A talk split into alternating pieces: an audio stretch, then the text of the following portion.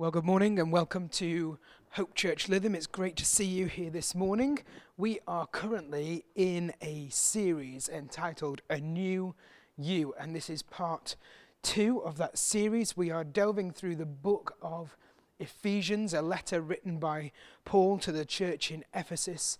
Uh, last week we had a bit of an introduction, and now we are into part two. So, what I hope for and what I'm praying for is that as we work through this series, as followers of Jesus, we'll be reminded of the fact that we are, in fact, a new creation. The old has gone and we are brand new. You know, sometimes we may look like or sound like or even act like the old does, but if we're intentional, we can realize the truth that we have been transformed by the power of God and actually begin to live the new life that God wants for us. So we're going to delve into Ephesians chapter 1. So why don't you turn with me there and we're actually going to read the whole chapter, the whole of chapter 1. so Ephesians chapter 1, starting at verse 1, Paul writes, Paul, an apostle of Christ Jesus, by the will of God, to the saints who are in Ephesus and are faithful in Christ Jesus, grace to you and peace from God our Father and the Lord Jesus Christ. Blessed be the God and Father of our Lord Jesus Christ, who has blessed us in Christ with every spiritual blessing in the heavenly places, even as he cho- chose us in him before the foundation of the world, that we should be holy and blameless before him. In love, he predestined us for adoption to himself as sons through Jesus Christ, according to the purpose of his will, to the praise of his glorious grace with which he has blessed us in the beloved.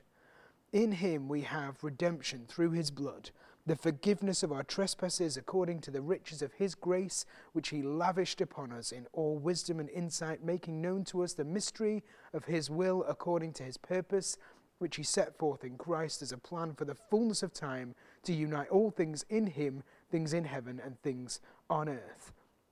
In him we have in, obtained an inheritance, having been predestined according to the purpose of him who works all things according to the counsel of his will, so that we who were the first to hope in Christ might be to the praise of his glory. In him you also, when you heard the word of truth, the gospel of your salvation, and believed in him, were sealed with the promised Holy Spirit, who is the guarantee of our inheritance until we acquire possession of it to the praise of his glory. For this reason, because I have heard of your faith in the Lord Jesus and your love towards all the saints, I do not cease to give thanks for you, remembering you in my prayers, that the God of our Lord Jesus Christ, the Father of glory, may give you the spirit of wisdom and of revelation in the knowledge of him, having the eyes of your hearts enlightened, that you may know what is the hope to which he has called you? What are the riches of his glorious inheritance in the saints? And what is the immeasurable greatness of his power towards us who believe, according to the work of his great might that he worked in Christ when he raised him from the dead and seated him at his right hand in the heavenly places, far above all rule and authority and power and dominion, and above every name that is named, not only in this age, but also in the age to come. And he put all things under his feet, and he gave him as head over all things to the church, which is his body, the fullness of him who fills all in all. Why don't we pray? Father God, we just thank you for this morning. We thank you for this opportunity to open your word. And I pray this morning that you will speak directly to the hearts and souls of everyone who is here this morning and everyone who is listening online. We just thank you for the precious word of God and for the wisdom uh, that it brings to our lives. And so this morning we pray that you speak directly to us, challenge us, inspire us, and may we leave this place changed and more and more into your likeness, more and more into the new you that you have called us to be. And everyone said, Amen. So in the Greek, those verses, verses 3 to 14, a big long chunk of scripture that we, that we read as part of that chapter, that those verses are actually one long sentence. And I, I, believe that Paul wrote it in that sense because it was, it was full of passion, it was full of an, an urgency, and it was just, you can almost picture him as kind of scribbling the words down on the page, just desperate to share everything with them. And, and yet, within this one long sentence, it's filled with some of the most heated, debated, written about, blogged about, tweets about subjects in all of Scripture. You know, you've got predestination, adoption, sovereignty, grace, spirit. It's, it's all in there. So, why is Paul hitting them all with this content so thick and fast? Like bam, bam, bam. And I believe it's because he's got a sense of, of urgency. He's got a sense from God about the importance of this local church in Ephesus, this community, this group of people, this tribe. So he just splurges out all these, these important facts and this information to them in one long sentence. And I wonder if this morning we can take some of that passion and some of that enthusiasm that Paul pours out onto the page in his letter to Ephesus and, and maybe we can grapple with some of the teachings and life lessons that he's sharing with them so that we can begin to realize our potential as a local body of Christ that's meant to influence its community and advance the kingdom. So I believe that, that Paul is communicating to them and, and highlighting the new you that is good. But it's not just about you, and that actually it, God wants to work through you for the benefit of His kingdom. It's not just about me and, and my agenda, but actually it's about God and, and His agenda. You see, God's not just doing stuff in, in your life so that you can feel kind of warm and fuzzy and that, that you can feel the joy and peace that you've been missing until that point, but actually, we as a collective need to be carriers of that. And, and ultimately, we need to be sharing that with our community, with our friends, with our family, so that they too can, can get hold of and, and feel this joy and this peace that we get from knowing God.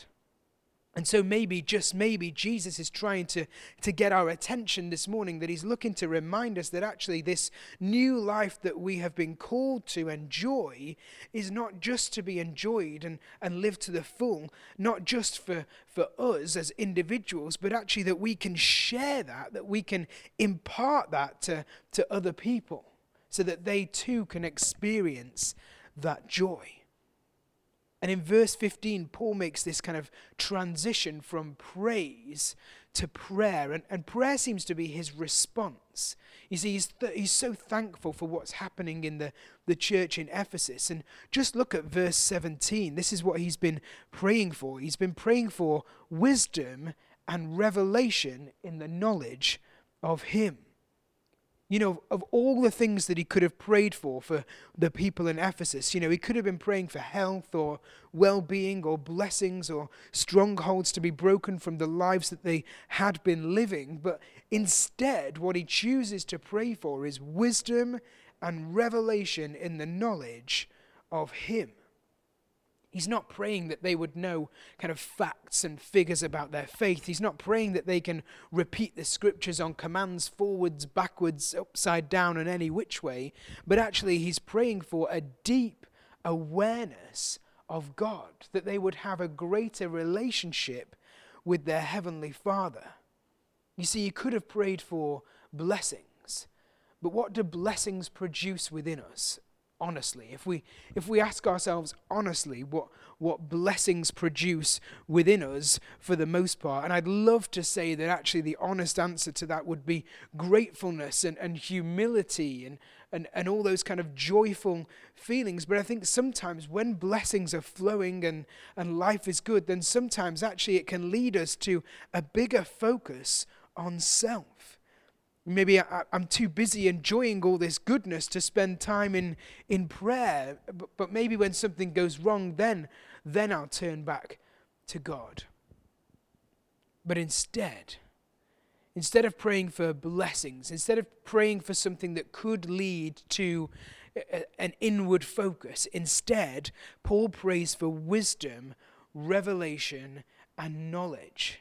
And these things all flow out of an obedience to God. You see, God, when God's in your life, when He's involved, when He's included, when He's walking with you, when you're doing life in partnership with Him, you know, mate, have you ever watched a movie and, and you've enjoyed it, and then you're sitting with your, your parents or friends from church maybe, and you're watching that movie, and then, then as it plays out, it slowly dawns on you, and that kind of memory comes to mind that, oh, wait a minute, there's that, that one questionable scene that's fast approaching and you begin to get a bit nervous and your palms get a bit sweaty and, and maybe you jump to your feet and say, oh, do you know what? I've remembered this movie isn't isn't a, it's got a really bad ending and you, you kind of press stop on the DVD player or you switch off Netflix and, and, and maybe choose something that you know is a safe bet. Let's go with Disney instead of whatever it, it is that, that you are watching. But it's interesting, isn't it, that the difference that presence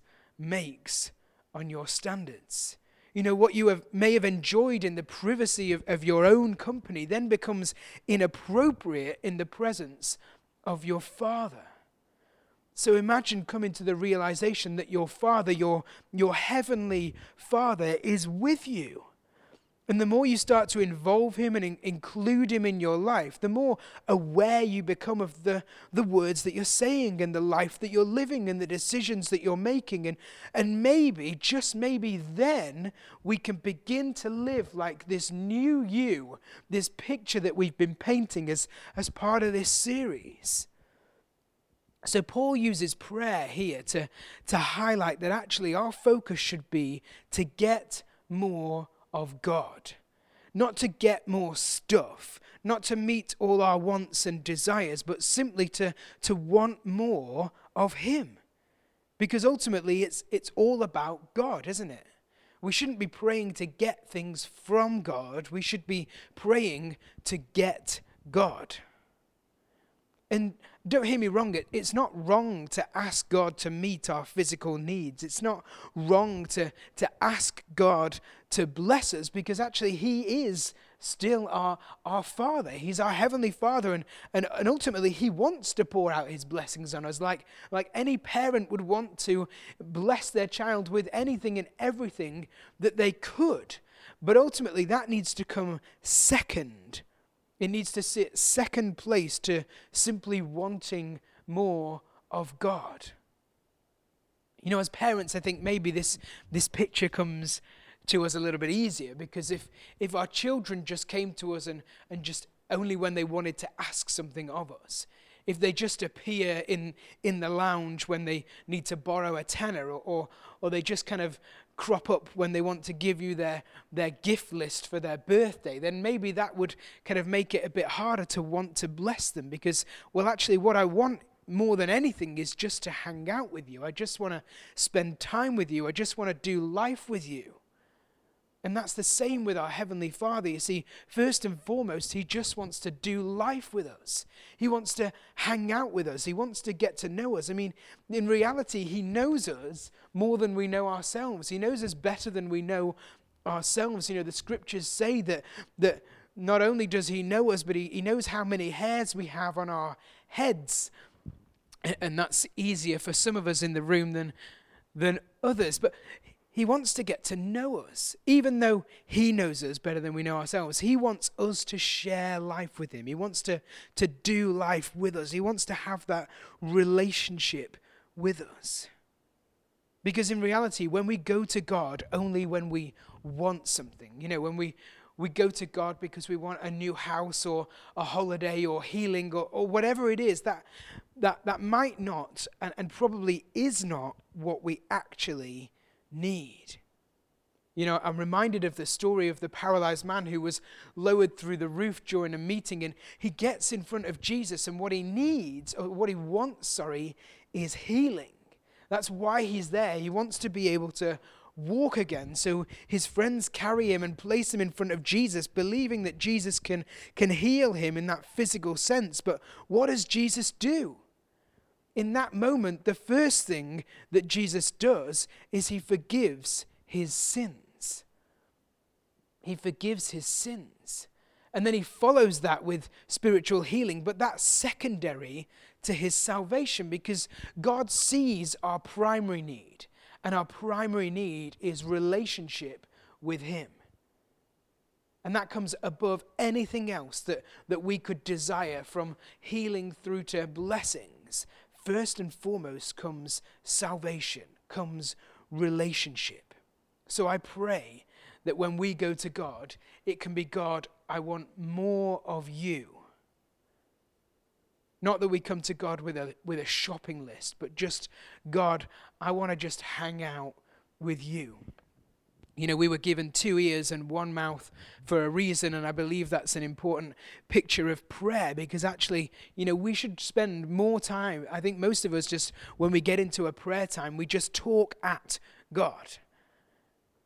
I know it's a habit that, that I, I got into a, a long time ago that I would spend my time in prayer and I would just talk, talk, talk. God, you're amazing, and God, you're, you're so great, and God, thanks for what you've done in my life, and, and God, what I could really do with right now is this and, and that. But actually, the important thing that we need to understand is we need to hear from God more than we speak at Him. That's so important in prayer. So I pray that that you know we can grasp hold of that truth, that we can we can begin to walk in that realization that it's important to do relationship with God, not just to go to Him with requests, not just to to uh, to talk at Him, but to listen as well. So what I want to do now is just turn with me, if you will, to Ephesians chapter two, and we're just going to read the first ten verses of this chapter. And you were dead in the trespasses and in, in the trespasses and sins in which you once walked, following the course of this world, following the prince of the power of the air, the spirit that is now at work in the sons of disobedience, among whom we all once lived in the passions of our flesh, carrying out the desires of the body and the mind, and were by nature children of wrath, like the rest of mankind. But God, being rich in mercy because of the great love with which he loved us, even when we were dead in our trespasses, made us alive together with Christ. By grace you have been saved, and raised up with him, and seated with him in the heavenly places in Christ Jesus, so that in the coming of the ages he might show the immeasurable riches of his grace and kindness towards us in Christ Jesus. For by grace you have been saved through faith. And this is not your own doing, it is the gift of God, not a result of works, so that no one may boast. For we are his workmanship, created in Christ Jesus for good works with which God prepared beforehand that we should walk in them. It's such a great portion of scripture it's such a, a, really powerful message and what i really love most is is those two words in verse 4 that say but god but God. You see, Paul is laying out this is this is how you lived, this is this is what life looked like, and this is all the things that you were doing wrong. But God, God stepped in. God came into our lives. God offered us this incredible gift that could free us from where we were and the things that we were doing and the way in which we were living. You know, I was so lucky in life, kind of kind of growing up. I had great parents. I had a private education. I had nice holiday holidays, and and I know how good I had it. Uh, you know, I didn't kind of take it for granted. I recognized that that all these holidays abroad and and the the life that I I, I lived w- was a blessing. It was truly a blessing. But in, in that journey and in, in, that process of, of life, my parents would teach me and they would they would let me know that I did in fact have it good. You know, I'd I'd hear stories from my mum's childhood about how there were eight of them in this two up, two down, and they made their own fun out of whatever they could find in the in the street, and all they got at Christmas was an orange, and they were and they were grateful for it. I don't know how I'd feel about if Christmas, when Christmas comes along, if all I opened was an orange, but maybe that's something I need to sort out in my life. But they let me know and they taught me that actually this life that I had wasn't the life that everyone had, and, and that actually I was truly blessed. And in chapter 2, what we see through verses 1 through 7 is once again, in, in the original Greek, is this one long sentence from Paul. He's just kind of scribbling down with passion and a strong desire to remind the church in Ephesus of where they came from and, and what their life did look like before Jesus. But then he goes on to say, By grace you have been saved. But what is Jesus saving me from? What, what does he mean by this? Before Paul defines the new you and begins to explain some of that, he deliberately and descriptively wants to reveal to you the old you. He begins, You were dead in your trespasses and sins. Now, as Christians, we who have been around the block a bit, we get that language. It makes sense to us. But if you're a non-Christian, you know, maybe you're just going to get confused by that. I, I'm, I'm not dead. I'm very much alive, thank you very much. But, but Paul says the old you is dead. Jesus didn't come to earth to make us uh, from good to great. He didn't come to earth to make us great to, to better. In fact, Jesus didn't even come to make bad people good. He didn't, he didn't come to make improvements in those tense, sense. In, in fact, what we're talking about here is death to life. You know, my personal testimony is not that I was an okay person, I, w- I was doing all right, and then I accepted Jesus and he made me a little bit better.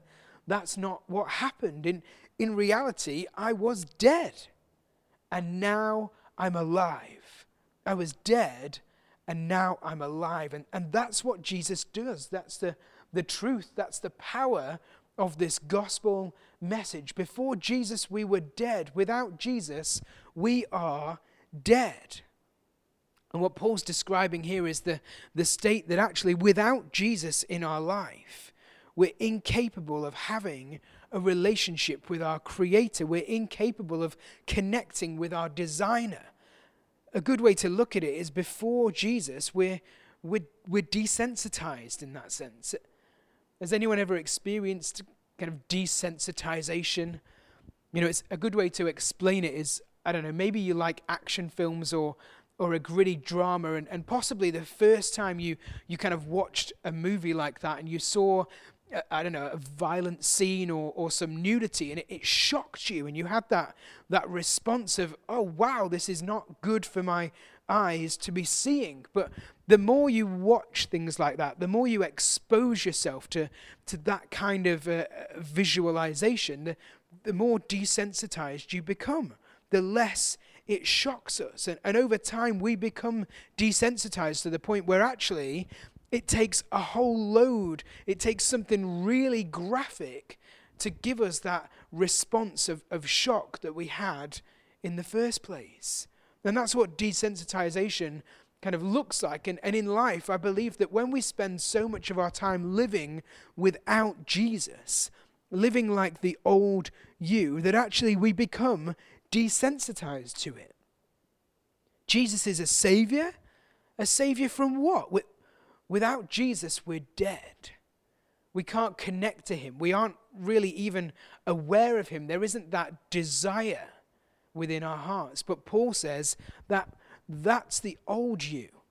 He says, You were dead and you were following the course of the world. In other words, you were following along with kind of current culture, and, and the current culture makes what's bad look good, and, and, and sometimes it makes what's good look strange and illogical. What do I mean by that? Well, oh, wait, you're, you're still a virgin? You, or you waited until you were married? Our culture says that, that keeping yourself for marriage it, it's weird, it's strange, it, it doesn't make sense anymore. Why, why would you not, you know, try before you buy, if you, if you will? It's just, it's not normal anymore.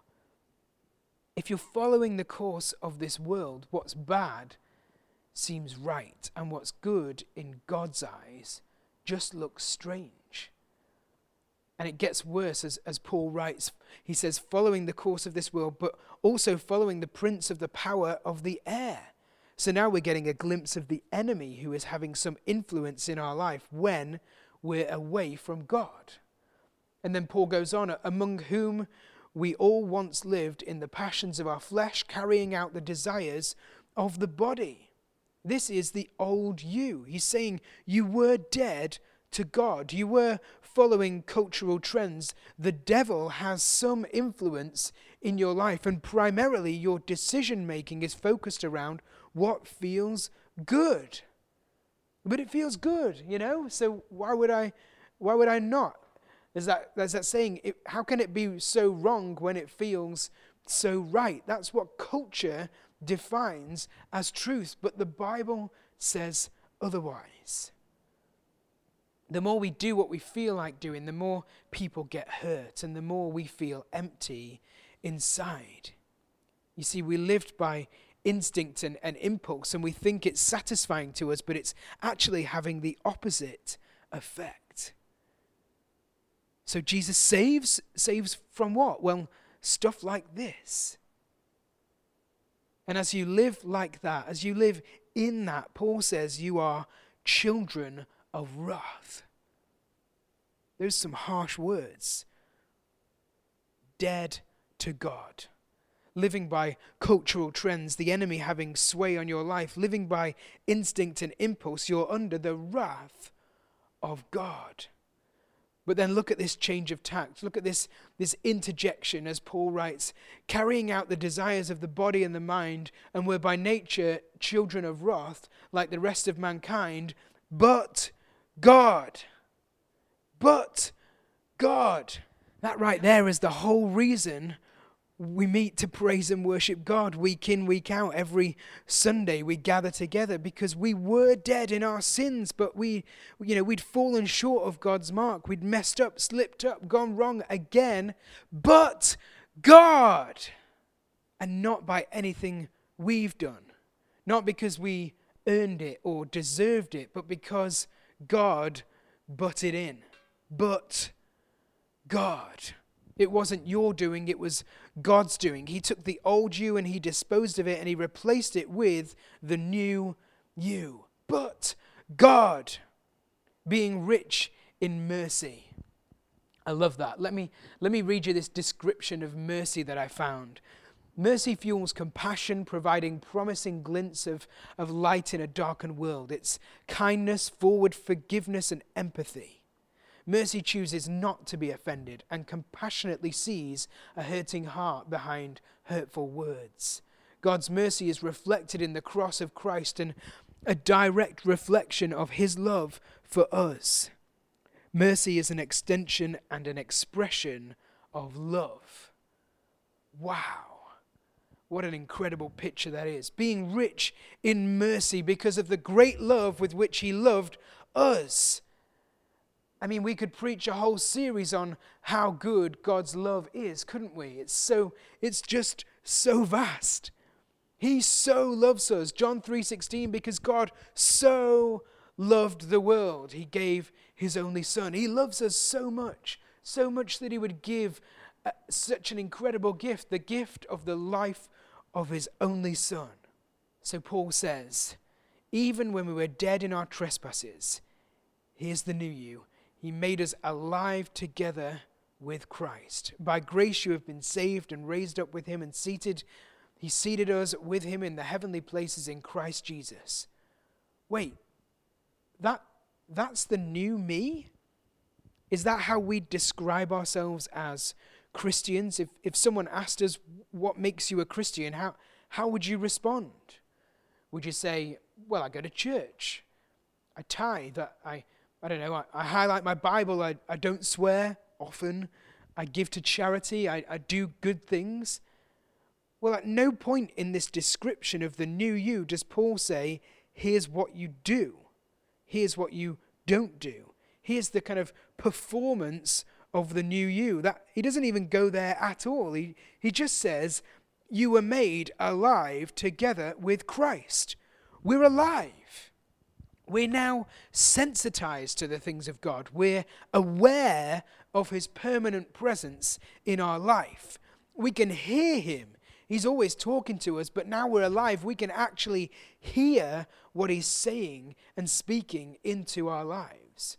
So the proof that we're new in Christ Jesus has got nothing to do with our performance and the things that we do, but actually it's that we're alive in Christ that we know his nearness, that we can hear his still small voice. Because there was once a time when we were dead to sin, when we were slaves to ourselves, when our urges and our desires took the forefront. But now we're alive and we're aware of our Creator. And then, verse 6, he says, And he raised us up and seated us in the heavenly places so good, isn't it? I, I don't know about you, but when I thought of a description of the new me, I was, I was kind of expecting a, a list of here's what to do, here's what not to do, here's a plan, here's some structure. And, and, and we'll see Paul kind of go there later on in the letter, but first and foremost, he just wants to say the new you is about being with God. He's made us alive together with Christ. He's raised us up with Him. He's seated us with Him. He just wants us to be with Him. The new you begins and is born out of being with Jesus. It's about relationship, it's about living life with Him, it's about being in His presence. That's what it's all about. And I am excited to, to go further and to delve into kind of the bigger picture as Paul begins to unpack this message a little bit. But this morning, what I just want us to, to focus on, what I want us to recognize is the truth that the, the key thing, the key uh, uh, uh, kind of access into becoming the new you that we've been called to be is having a relationship with God, is walking each day with Jesus, hand in hand with Him, in partnership with Him recognizing that He is always with us and allowing that to impact our behavior and the way we talk and the way we walk and the way we live and the way we love. Why don't we pray? Father God, we thank you for your presence. We thank you that you are with us all of the time. And may that never change. Father God, we thank you that you, uh, uh that you are with us in the good times and that you are with us in the bad. I thank you that we don't need to just come to you when we need something, but we can just come to you when we want to hang out. We can just come to you and just sit in your presence. We don't even need to speak. We can just sit in your presence and, and may we hear from you more clearly.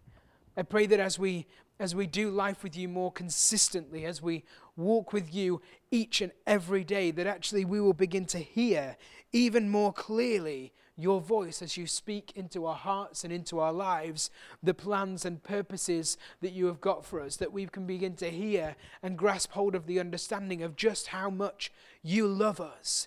You so love us. We were dead, but God came in and brought us life. We just thank you for that truth. We thank you for the gospel and we thank you for your love and your presence in our lives. In Jesus' name we pray. Amen.